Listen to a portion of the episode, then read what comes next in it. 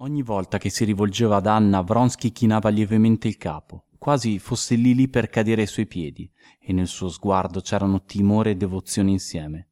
Non è mancarvi di rispetto che voglio, pareva dire ogni sua occhiata, è salvare me stesso, ma non so come. Quel viso aveva un'espressione che Kitty non conosceva. Parlavano di amici comuni. I discorsi erano assai fatui, ma per Kitty ogni parola che usciva dalla loro bocca pareva in grado di decidere il suo destino con lui. E la cosa strana era che sebbene davvero Anne e Vronsky si stessero dicendo quanto fosse ridicolo il francese di Ivan Ivanovich e come Madame Lecaille avrebbe potuto sperare in un partito migliore, quelle parole avevano un altro significato per loro, che lo capivano perfettamente e tanto quanto Kitty. Se Anna sorrideva, il suo sorriso contagiava anche lui. Se Anna si chiudeva nei suoi pensieri, anche lui si faceva serio gli occhi di kitty cercavano il viso di anna come costretti da una forza ultraterreno era splendida nel suo abito nero semplicissimo. Splendide erano le sue braccia morbide ornate di bracciali. Splendidi il collo e il filo di perle che lo cingeva. Splendidi i boccoli della pettinatura ormai scarmigliata. Splendidi i gesti lievi e aggraziati di mani e piedi. Splendido il suo bel viso allegro. Ma in tanto splendore c'era qualcosa di crudele e di tremendo noi siamo i Tascabili e il libro che ci mettiamo in tasca, per così dire, oggi è Anna Karenina di Lev Tolstoi.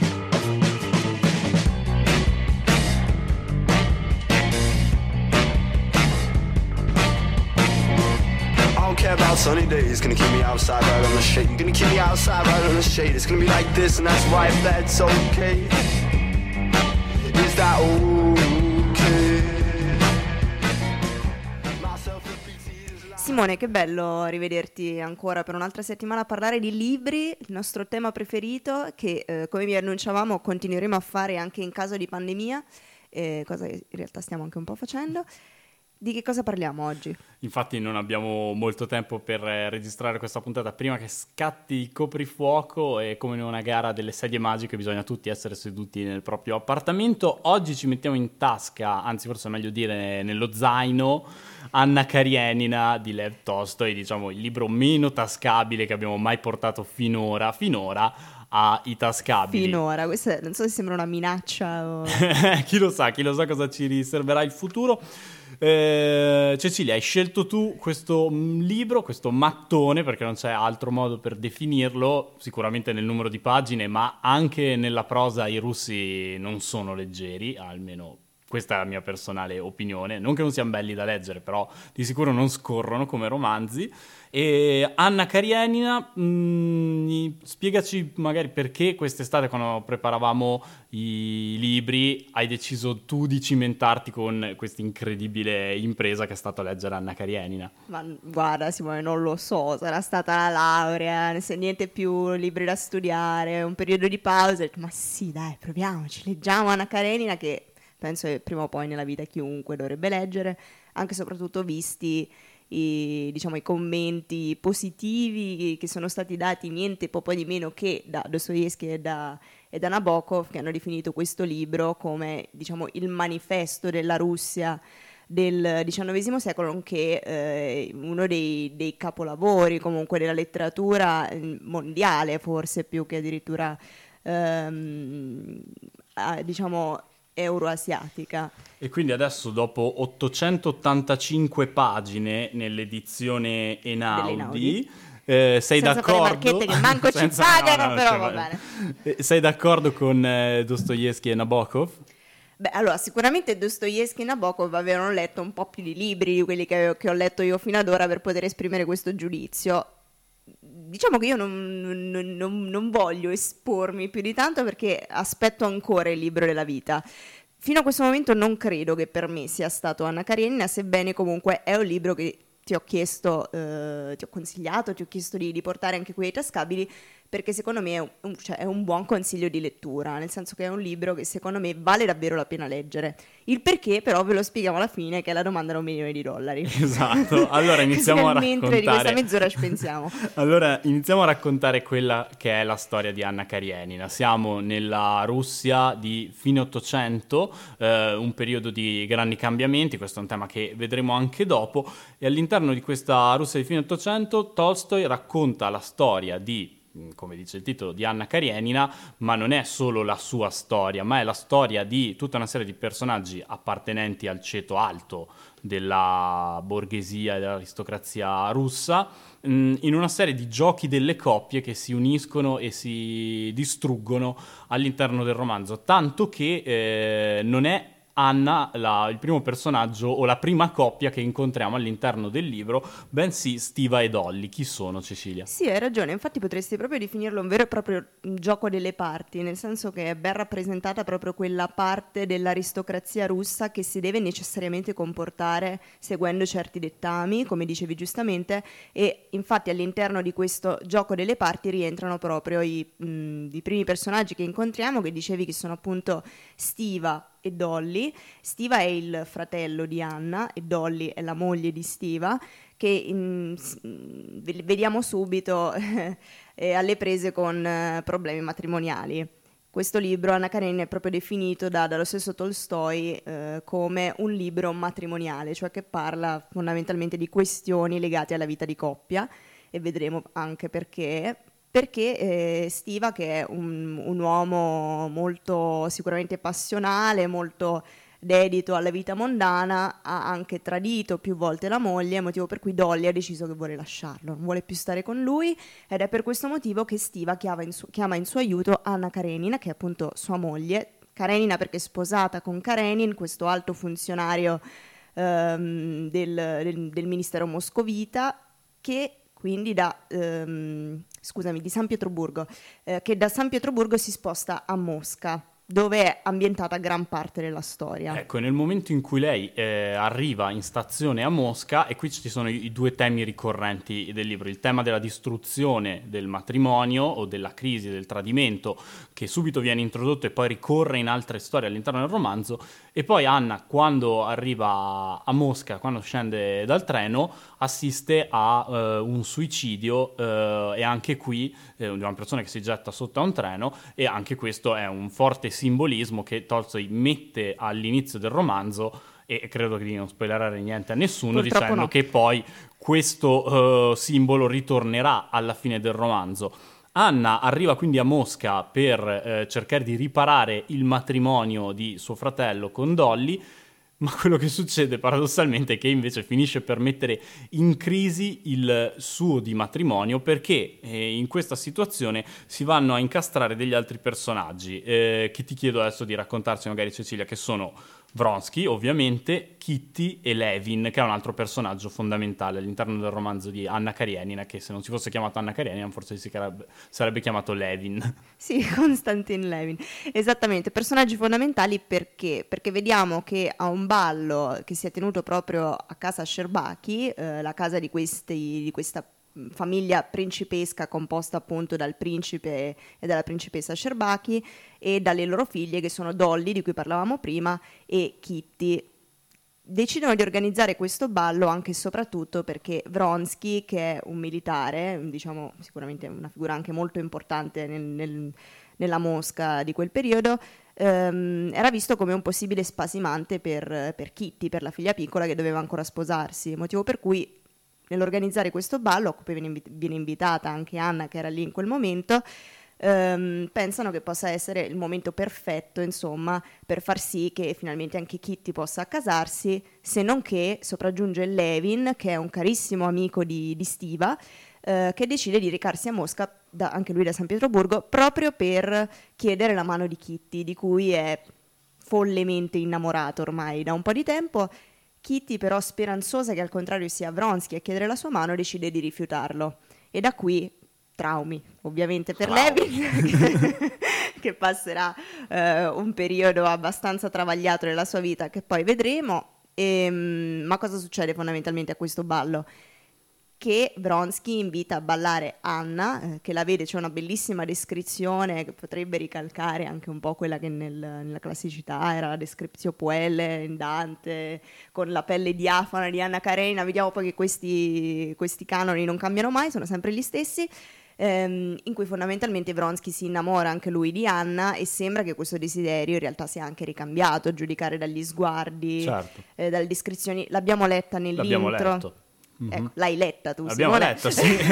sì, quando lei sorride, lui sorride, quando lei si incupisce anche lui, insomma, sono quelle... Mm, Il tutto sotto gli occhi di Kitty. Sotto gli occhi di Kitty, certamente, che, che non può far altro che rendersi conto che, insomma, questo cavallo vincente su cui aveva puntato Ecco. non è forse così vincente e anche il cavallo è uno dei simboli che ritorna all'interno di Anna Karenina. E che anche lì c'è una nota di classicità, perché proprio anche in Ovidio in realtà c'è questa immagine della corsa dei cavalli che è usato come pretesto per l'innamoramento. Delle, vabbè, non fa niente. Cioè, ci arriviamo alla corsa dei cavalli, finisce questo ballo, vabbè, Anna si è presa una sbandata, ma è sposata, non, non andrà a, a tradire il sacro vincolo coniugale, giusto? Sbagliato. Eh, beh, sbagliatissimo in realtà. Allora, diciamo che è un po' più complessa di come la stiamo mettendo, perché stiamo parlando di 885 pagine di descrizione non solo di, um, di eventi, di paesaggi, ma anche e soprattutto di stati d'animo. Stiamo parlando di veri e propri capitoli, pagine e pagine e pagine dedicati a discorsi tra i personaggi, introspezione, introspezione psicologica di personaggi che riflettono sulla Mosca e sulla Russia degli, dei loro anni e su cosa sia giusto o sbagliato fare moralmente considerando la loro condizione sociale. Ecco, all'interno di questi ragionamenti, mano a mano, Anna e Vronsky iniziano una relazione una relazione clandestina, infatti Anna in realtà ehm, al momento abbastanza confusa dalla situazione considerando che lei era arrivata a Mosca proprio per convincere Dolly a rimanere con suo marito nonostante quello che era successo, lei convinta sostenitrice del matrimonio si ritrova poi in realtà un po' impelagata in situazioni in cui non è proprio il massimo rimanere così eh, intrecciati. Nel viaggio di ritorno da eh, Mosca a San Pietroburgo si rende conto che Bronsky l'ha seguita e che lui è lì da lei per chiederle di restare con lui, perché non è un caso il fatto che si siano trovati, eh, che abbiano ballato, insomma, e che si siano innamorati, perché ormai l'hanno capito entrambi. Cosa succede? Inizia questa relazione clandestina di cui pian piano anche Karenin, il marito di Anna, comincia ad accorgersi. Ecco, questo è un passaggio fondamentale, introduce un personaggio finora restato eh, un po' in disparte, ma che entra prepotentemente al centro della narrazione, si accorge della relazione tra Anna e Vronsky, ma eh, quello che sembra preoccuparlo di più non sono tanto i sentimenti ed è un altro dei temi principali di questo romanzo che cerca anche di mettere in luce l'ipocrisia della rigida struttura dell'alta società russa perché quello che preoccupa di più Karenin, quello che lui chiede ad Anna è di comportarsi in ogni momento diciamo di socialità esterno in mezzo alla gente eh, in maniera decorosa. Quindi non è tanto una preoccupazione di questi sentimenti almeno questo è quello che lui fa trasparire ma una preoccupazione che bisogna salvare le apparenze del matrimonio felice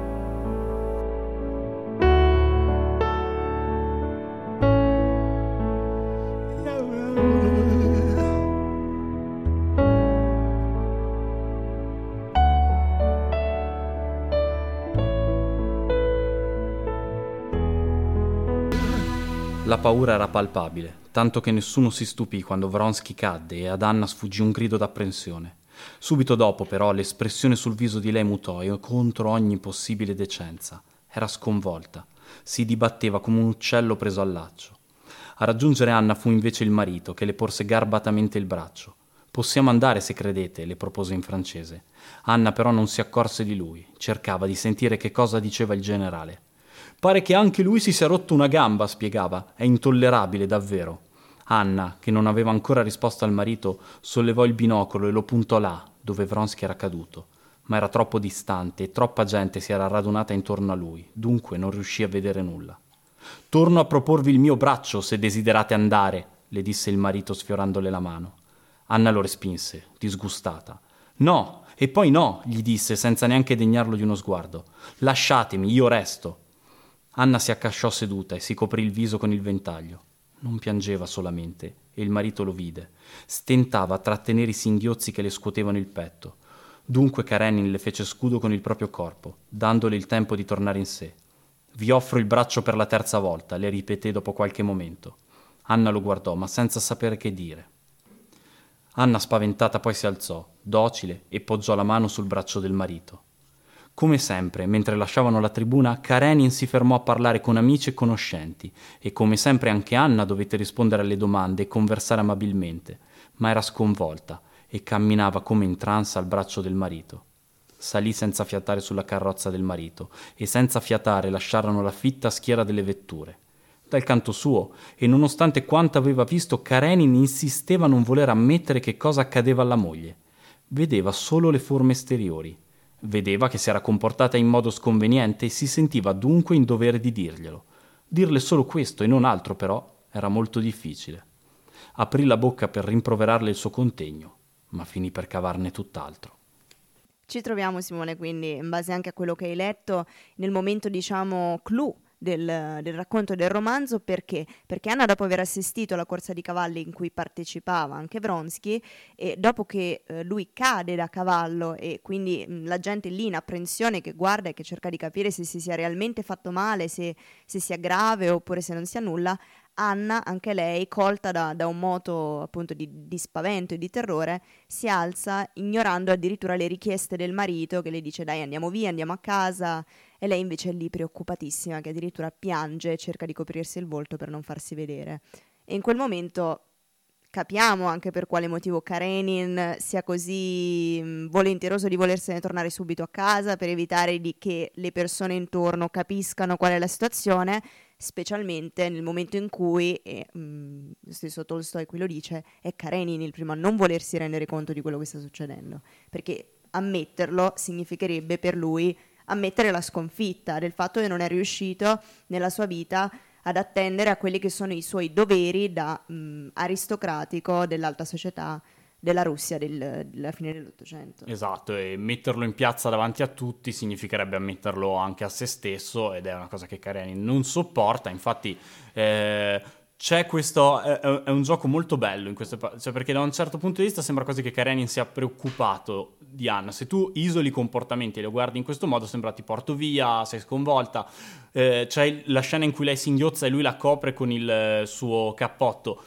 Però la sottotraccia è che non è una preoccupazione nei confronti di Anna, ma è una preoccupazione nei confronti delle apparenze. E questo diventa ovvio nel momento in cui lei accetta finalmente di andare via e lui non la, non la, prende la porta direttamente alla carrozza, ma prima si ferma, come scrive Tolstoi, a discorrere amabilmente con tutte le varie coppie di amici e conoscenti sulla via verso la carrozza. Ed è eh, un passaggio che può sembrare insignificante, però allo stesso tempo spiega qual è la chiave di lettura giusta delle parti precedenti, ovvero non c'è una preoccupazione vera e propria per lo stato eh, psicofisico di Anna, ma c'è solamente la preoccupazione di eh, mantenere queste apparenze, che infatti è quello che lui prova a dire dirle all'inizio del loro eh, viaggio in carrozza, ma come spesso succede su queste cose quando inizi a litigare su una cavolata, e questo è vero tanto in un aulico romanzo di Tolstoi come nella vita di tutti i giorni, inizi a litigare su una cosa stupida e finisci a discutere delle cose problematiche magari che ci possono anche essere all'interno di un rapporto e che stanno nel profondo quando... e noi lo sappiamo. E chi non lo sa.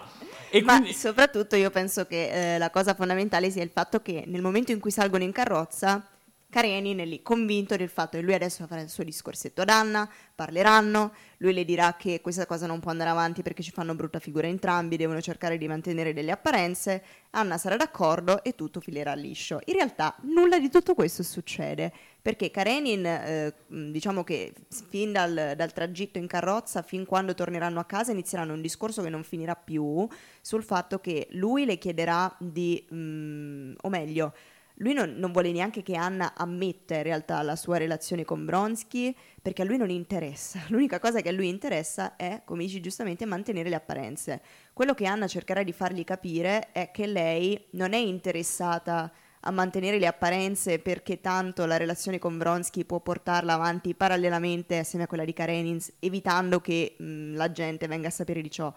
Lei non vuole più stare con lui, è finita, è chiusa completamente, caputa, andata, ma eh, Karenin non ne vuol sapere. Karenin non ne vuol sapere e a complicare ulteriormente la situazione, Anna, che già ha, ha avuto un figlio da Karenin, adesso aspetta una bambina da Vronsky. Assolutamente. Cosa che complicherà il rapporto perché Karenin, appunto, per le sue convinzioni, per la sua morale, e anche per la sua fede, perché è profondamente cattolico, anche qui non si capisce se sia cattolico perché realmente sia un credente o se sia cattolico perché fa parte di quella classe eh, aristocratica pietroburghese che impone anche di essere cattolici. Ehm, cerca di mostrare tutta la sua benevolenza nei confronti di Anna dicendole che lui sarebbe stato in grado di perdonarla, ci sarebbe passato su, quella figlia l'avrebbe accolta come una figlia sua Anna decide di non volerne sapere neanche di questo, ma addirittura di voler andare via. Ecco, qua si arriva a uno dei momenti clou del romanzo, eh, più, eh, come dire, eh, di climax. Eh, Anna eh, partorisce, è provata, eh, la, le difficoltà la fanno arrivare al punto di morte. Vronsky stesso tenta un fallimentare suicidio e, e proprio in questo momento scatta qualcosa in Karenin, un, c'è un cambiamento che eh, permette di dare una svolta a questo triangolo che non riesce a stare in piedi. Era passato infatti dal minacciarla con eh, non, non, ti farò vedere mai più tuo figlio se deciderai di prendere questa decisione a eh, è possibile che io possa accettare appunto una forma di separazione dal momento che tu stai così male e considerando che, che genere di uomo pio e miseri- misericordioso io sia. Cioè siamo arrivati proprio a un momento di mm, totale ribaltamento della situazione, anche proprio da un punto di vista di chi legge, capisce che si tratta proprio di un, di un qualcosa che è totalmente fuori rispetto a quello che abbiamo letto finora. Questo, su questo influisce anche eh, proprio la visione eh, di cioè il, eh, il, sentimento che nasce in Karenin vedendo Anna eh, ridotta in fin di vita sul letto ed è un momento in cui appunto eh, Tolstoi ci eh, fa capire che anche questo personaggio che è sembrato molto freddo, molto non, non calcolatore, però sicuramente sì, raziona- anche, calcolatore, razionale, eh, molto preoccupato di cose molto, non voglio dire materiali, però di apparenza, eh, in un qualche modo non umane, eh, riconosce invece eh, per la prima volta l'umanità di Anna e forse in questo riconosce anche la propria e ha questo moto di umanità che, nel senso che accetta eh, la relazione tra e Vronsky, tra lei e Vronsky. Lasciamoli adesso qua per un attimo, Vronsky, Anna e Karenin, e torniamo a parlare di un altro dei personaggi importanti del romanzo che avevamo eh, lasciato ripudiato al ballo di Anna da Kitty, ovvero Levin, per raccontare un po' come si eh, cresce invece la sua storia. Nel frattempo lui si è ritirato nel suo mh, mm, appezzamento, è un eh, nobile... Sì, un podere. Un, un podere. Lui è cioè, nel... proprio un, un aristocratico, esatto. uno di quei grandi latifondisti, proprietari terrieri con eh, i loro... Dove tra eh, l'altro, se ricordo bene, cerca di introdurre le nuove tecniche occidentali, però eh, ci sono delle resistenze da parte dei mezzadri e quant'altro, e lo ritroviamo in questa situazione qua molto depresso, e, però anche la sua storia sta per avere un uh, cambiamento. Sì, ci sono un po' di cambiamenti nella vita di Levin che iniziano prima con eh, questa bellissima descrizione che abbiamo del lavoro nei campi che lo stesso Levin intraprende attraversando appunto tutti i suoi possedimenti da un campo all'altro a svolgere le mansioni, anche lui di Mezzadri. Una descrizione bellissima, secondo me il libro vale quella descrizione. Eh, vediamo poi un altro problema nella vita di Levin che è il fratello Nikolai che um, è, un, è, un, reietto, fa una vita veramente ai margini della società um, che eh, sta soffrendo purtroppo di una grave malattia che pian piano lo vedremo poi lo porterà anche alla morte verso la fine del libro. E anche da qui si vede questa grande differenza che c'è tra Levin, uomo di mondo, eh, una persona molto molto concreta, ma allo stesso tempo anche molto, molto, sulle sue posizioni per quel che riguarda la sua morale, le sue idee e le sue convinzioni, e al contrario invece quest'altra persona molto più materiale, molto più legata alla vita di ogni giorno. E um, fratello Nicolai appunto che conoscerà poi anche Kitty perché ovviamente ci sarà un riscontro, un risvolto positivo anche nella vicenda di, di Levin e Kitty che si innamoreranno e si sposeranno, liquidata proprio così in due minuti. La liquidiamo in due minuti, quindi diciamo per Levin poi alla fine il risvolto è positivo dopo un periodo negativo, non è la stessa cosa per Anna, andiamo verso la fine del romanzo. Sì, anche Karenin... diciamo, in eh, questo momento c'è sempre Stiva, presenza eh, qui che diciamo non abbandona mai le pagine del libro che da un lato appunto convince Levin a riprovarci con Kitty perché sa che a questo punto lei accetterà la sua proposta di matrimonio e allo stesso tempo Stiva è quello che va da Karenin a convincerlo che è il caso effettivamente di lasciare andare Anna. Karenin lascia andare Anna, eh, che eh, quindi va via con la sua bambina e con Vronsky, però, eh, e qui c'è uno dei paradossi del libro, non riuscirà più a, ad avere quella vita felice che sognava di avere proprio perché l'aver distrutto quelle apparenze che Karenin con tanta difficoltà aveva cercato di proteggere per tutto il tempo, alla fine eh, la trasformano in una reietta, lei e Vronsky, della società, e questo va a inficiare tantissimo sulla sua vita, a dimostrare che da determinate apparenze, da determinati schemi della società eh, è difficile sfuggire anche se sei disposto a rompere la barriera, strappare il velo di Maya.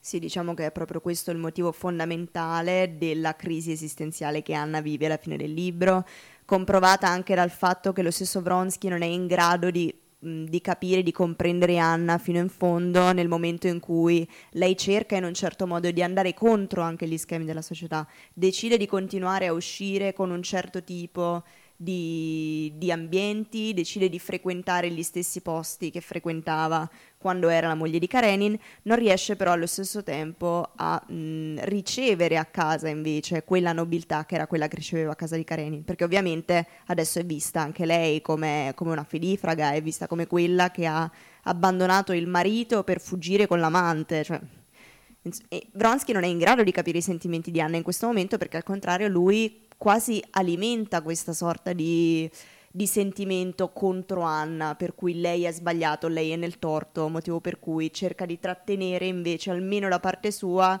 quei due contatti che ha perché ha deciso alla fine di partire anche lui per il fronte. A fronte di tutto questo, gancio, eh, compli- a complicare ulteriormente, diciamo fatalmente, la storia di Anna c'è eh, la difficoltà nel rapporto con il figlio avuto con Karenin, perché se in un primo momento, anche colto appunto mosso a umanità dalla situazione, Karenin aveva detto ok vai, però poi tuo figlio eh, potrai essere nella sua vita e non ti, non ti, preoccupare, in realtà poi non è così, mal consigliato forse da eh, un personaggio che entra dopo nel romanzo e da delle... Mh, convinzioni religiose alle quali si affida in questo momento della sua vita, Karenin eh, proibisce ad Anna di rivedere suo figlio, anzi dice al figlio che eh, Anna è morta. Però allo stesso tempo Serioja, che è il bimbo di Anna, non crederà mai a queste, a queste bugie, al punto che infatti nel giorno del, suo, del, del compleanno di Serioja, Anna torna a trovarlo e si rende conto proprio in quel momento che non sarà sua figlia Anna, anche lei, eh, a rimpiazzare la presenza di suo figlio Serioja, perché non saranno mai la stessa cosa. Da un lato vedi un bambino molto sensibile, attaccato anche alla madre che sta crescendo e soprattutto vedi anche un bambino che forse mh, deficita un po' delle cure del padre, perché Karenin è visto anche come questo padre non si cura mai del figlio se non del fatto che sia un figlio istruito, che anche lui rispetti un certo tipo di schemi, ma non sembra un padre molto amorevole e allo stesso tempo si rende conto quindi che questa nuova vita con Vronsky non riesce a darle quello che la sua vecchia vita le ha tolto. Ecco, eh, abbiamo più o meno elencato tutti i motivi che vanno poi a portarci a quella che è la conclusione del romanzo, che non serve che ve la diciamo, è anche abbastanza famosa. Quindi abbiamo detto le, quelle apparenze distrutte che ora però non permettono alla nuova coppia di vivere quella felicità anche nella società di cui una persona ha bisogno. Il rapporto eh, con il figlio difficilissimo, c'è altro che, che, entra a concorrere a quello che è il tragico finale del romanzo, Cecilia? Ve lo spoileriamo nel prossimo step.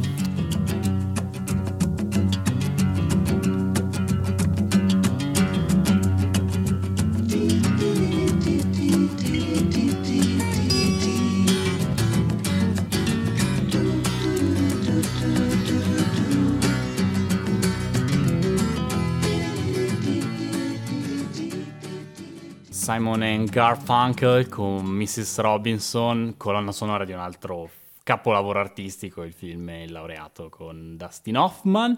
Eh, diciamo prima dei motivi che hanno portato a, al tragico epilogo del romanzo, abbiamo detto l'impossibilità di ritrovare quella felicità di coppia che non c'era neanche prima, però adesso ripudiati dalla società è ancora più difficile, il rapporto con il figlio, c'è altro, Cecilia, che hai letto nelle pagine del romanzo? Secondo te o sono questi due temi portanti che poi portano a quell'appuntamento con il treno?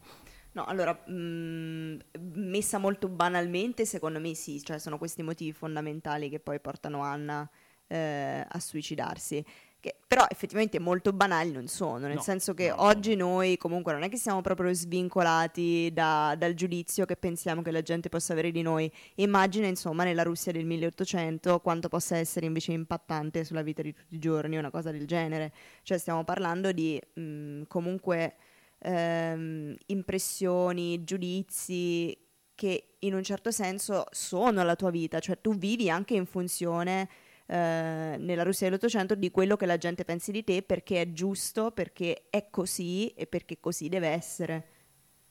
Certo, e um, con questo possiamo dire che si chiude un po' il racconto del romanzo. Eh, sono 850 pagine, uno dei più grandi capolavori della letteratura moderna lo è anche perché al suo interno ci sono tanti temi della letteratura di Tolstoi, ma anche in generale di quello che rende grande un romanzo. Cerchiamo di raccontarne un paio, magari mentre eh, salutiamo. Ehm, c'è un saggio che ha scritto Tolstoi, il eh, titolo inglese è What is Art, in cui lui spiega quella che è la sua idea di arte. E diciamo che l'idea di arte e di romanzo in particolare che Tolstoi ha è quello di più lontano che ci possa essere da Art uh, for Art's Sake eh, dei tempi dei romantici inglesi, cioè l'arte non è arte per se stessa, ma deve essere un mezzo attraverso il quale elevare l'umanità. E secondo Tolstoi elevare l'umanità significa renderla più gentile, più comprensiva. E questo il romanzo lo riesce a fare secondo Tolstoi proprio permettendoti, come ci hai raccontato anche tu Cecilia, eh, attraverso le pagine del romanzo di capire conoscere la psicologia dei personaggi e quindi avvicinarsi a eh, fare quella cosa che è molto difficile, anche se sembra banale dirlo, cioè mettersi nei panni degli altri, capire l'altro da sé. Eh, Nietzsche diceva è impossibile cambiare il nostro angolo di percezione, nel senso che nessuno di noi è, è capace di eh, comprendere fino in fondo come un'altra persona percepisce le cose intorno a sé. Tolstoi ci prova nel suo romanzo e mh, lo fa proprio cercando di eh, farci comprendere alcuni dei personaggi più ripudiabili che ci sono all'interno del romanzo. Adesso sembra quasi assurdo definire Anna ripudiabile, ma se noi leggiamo questo romanzo con gli occhi eh, e con la mente di un russo del 1880, perché è stato pubblicato più o meno in quegli anni, è chiaro che le sue azioni sono altamente disdicevoli. È per noi invece disdicevole forse il modo in cui è Karenin a comportarsi, eppure in quel momento, in quell'epifania che lui ha a metà del romanzo, in cui capisce i sentimenti di Anna e ha un moto di umanità verso di lei, Persino noi, che ripudiamo un personaggio come Karenin, siamo eh, mossi a comprenderne le ragioni. Allo stesso modo, per noi adesso è molto facile comprendere le ragioni di Anna, non era così facile a quei tempi ed è anche in questo forse che c'è il grande capolavoro di Tolstoi, la capacità di eh, permettere al lettore di immedesimarsi nei suoi personaggi. Penso che estratti però anche una sorta di ammissione di colpevolezza, quella che fa Anna nel momento in cui decide di suicidarsi. Cioè, perché concludere un libro che poteva concludersi con Anna che scappa con Vronsky? Eh, per carità, vittima anche lei dei pregiudizi della società, ma che cerca di cambiare ambiente per rifarsi una vita, e invece no, si conclude con il suo suicidio. Perché fondamentalmente è un po' quello che sta dicendo, cioè non esiste modo di cambiare alla fine quella che è la realtà delle cose che lo rivediamo poi anche un po' in Levin quando con, nella scrittura appunto di questo suo manuale alla, eh, insomma, di stile de agricoltore, insomma, mm. in cui cerca di spiegare queste nuove tecniche, come dici tu, all'occidentale per cercare di rendere meglio, insomma, la resa dei campi allo stesso, te- allo stesso, modo anche lui in un certo senso fallisce perché non verrà compreso poi da chi insomma eh, tipo il fratello lo guarda e dice ma che cosa stai, cosa stai, facendo? Ma guarda che non avrà successo la tua opera perché non serve a niente. Le cose si fanno così e si faranno sempre così non cambieranno mai. Ed è un po' quello che sta dicendo anche Tolstoi qui. È inutile che ci provi le cose non cambieranno mai. Certo c'è un po' forse questo tema qua, eh, non può cambiare finché la società rimane così com'è. In una società così rigidamente strutturata, eh, un personaggio come Anna non può che eh, fare la tragica fine che fa alla fine del romanzo e forse anche in questo c'era il tentativo di eh, Tolstoi con questo libro di denunciare, perché è anche una forte denuncia all'ipocrisia di quella società. E non è un caso che la data di pubblicazione di Anna Karenina è 1877, 1879 è la data di pubblicazione di Casa di Bambola di Ibsen, che è un'opera teatrale tra le più famose dell'autore scandinavo, che tratta lo stesso tema, ovvero quello di un matrimonio eh, basato sulle apparenze, in profonda crisi e in cui alla fine del, dell'opera la protagonista, la moglie, decide di eh, abbandonare il marito e di uscire da questa casa di bambola nella quale aveva sempre vissuto, eh, coccolata quasi come fosse una bambina, anche se lei ormai è una donna adulta, eh, e capace e come, ed è anche quella un'opera veramente bellissima, di prendere le sue decisioni romanzi che arrivano una ventina d'anni prima che Sibilla Le Ramo scrisse, eh, scrivesse Una donna, che è un altro... Eh, è, un tema, diciamo, un tema ricorrente in quegli anni lì in cui si inizia a, a manifestare questa esigenza di una società che cambi, che riconosca maggiormente eh, il ruolo femminile e la libertà femminile anche di scegliersi con chi trascorrere la propria vita senza che sia imposto. E forse Tolstoi è il primo eh, a, a renderla protagonista di un suo romanzo lo lasciamo a voi questo. Non so, questo non lo sappiamo. e... Allora, che dire Simone, che dopo dire... tutte queste chiacchiere, tu non leggi Anna Karenina? Io lo leggo Anna Karenina, ma c'è da dire che tutta la descrizione di questa società che Tolstoi fa così nel dettaglio ed è tanto interessante... 40 cioè, anni dopo, ragazzi, non ne rimane niente. Perché arriva la rivoluzione d'ottobre e spara spazza via tutto quello che c'era stato prima e cambia anche tutto quello che ci sarà dopo. Quindi è molto divertente leggere queste pagine e immaginarsi eh, che nessuno di quei personaggi in quel momento si rendeva conto che da lì a 40 anni sarebbe successo uno di quei momenti cruciali all'interno della storia umana. È un po' come leggere i romanzi ambientati nella Francia del 1700 prima della presa della Bastiglia e tu sai che sta arrivando questo tsunami storico e i personaggi sono ignari. Poi anche la questione di di Levin e di Kitty noi l'abbiamo veramente liquidata sì, in due parole. Sì, Levin in realtà, è molto... Anche, cioè, è molto capitoli e capitoli che parlano della storia di Levin e di Kitty, che, che, sono anche quelli molto belli, sono molto interessanti, ma anche della stessa depressione che Kitty vive nel momento in cui viene rifiutata da Vronsky, il viaggio in Germania. Ci sono delle parti ovviamente abbiamo dovuto saltare perché eh, non è proprio facile, insomma, raccontarvi 885 pagine di libro in mezzo in più. No, certo, eh, Levin è anche un personaggio, mh, alcuni critici sostengono che sia un po' l'alter ego di Tolstoi, anche perché Levin è patrono, patronimico di, di, Lev, e Tolstoi si chiama Lev. Eh, non l'abbiamo affrontato bene. Che dire, eh, leggerò Anna Karenina? Forse sì.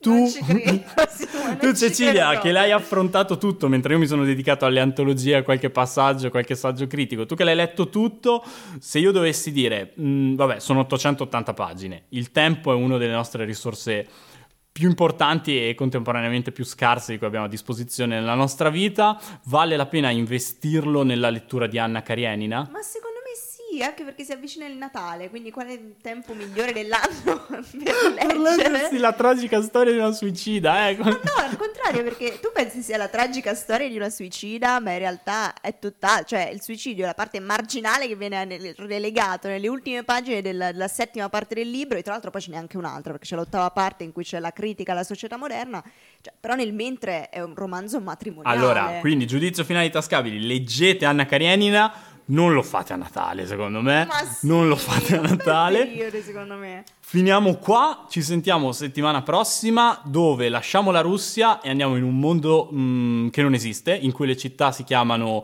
con i nomi delle lettere dell'alfabeto, le città e le contee partono dalla A e si arriva fino alla Z e vi racconteremo la storia di un uomo che si mette in viaggio in queste città insieme a suo figlio per compiere il censimento, romanzo di Jesse Ball. Grazie Cecilia. Grazie a te Simone. E ci sentiamo settimana prossima. Buona serata.